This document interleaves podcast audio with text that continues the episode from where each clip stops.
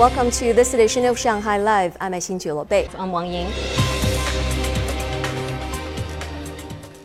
The Beijing Winter Olympics have been in full swing for a week now, and journalists, athletes, and personnel have adjusted to life inside the bubble.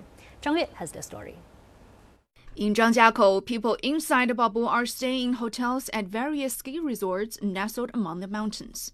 Their daily routine starts with a polymerase chain reaction test, or PCR, in the hotel lobby.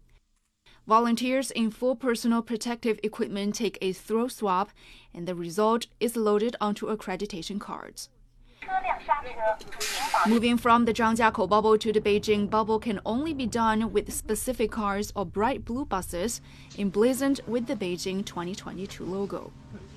It's okay, once you're into the routine, you're used to it, but yes, it's lack of exercise. Hello. The numerous checks continue at the media center.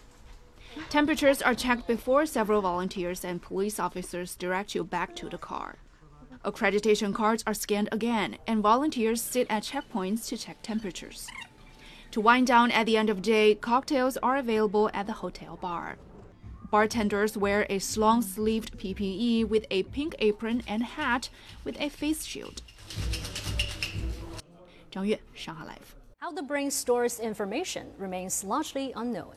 Leading scientific journal Science published a study by a team of researchers at the Chinese Academy of Sciences today, detailing new discoveries about this mechanism that may eventually help computers learn as humans do. Here's Sun Siqi with more.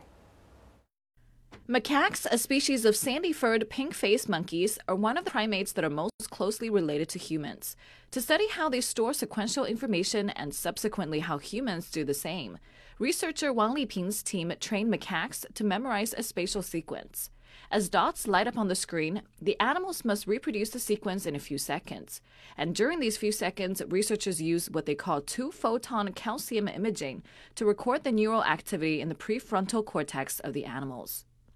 An animal needs to process both ordinal and spatial information when memorizing a sequence, meaning it needs to remember both the numerical order of the dots and where they are.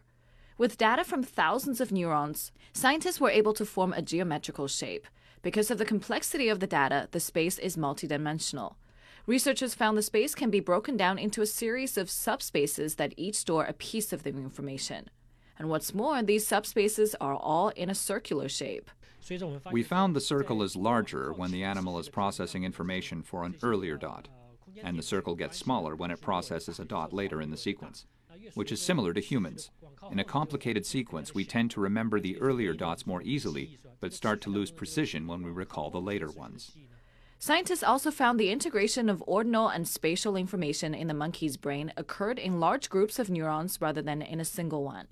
These results provide an important perspective on understanding sequence representations in the brain and can also provide possible advances in machine learning, where engineers will further study the process of assembling and extracting sequential information.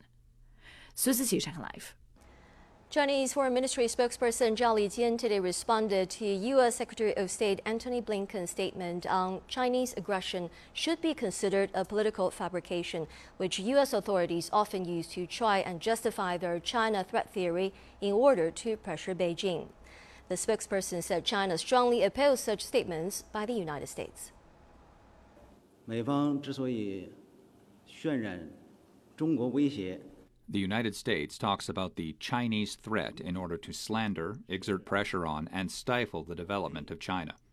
Such remarks convincingly prove that the United States is guided by prejudices and Cold War thinking.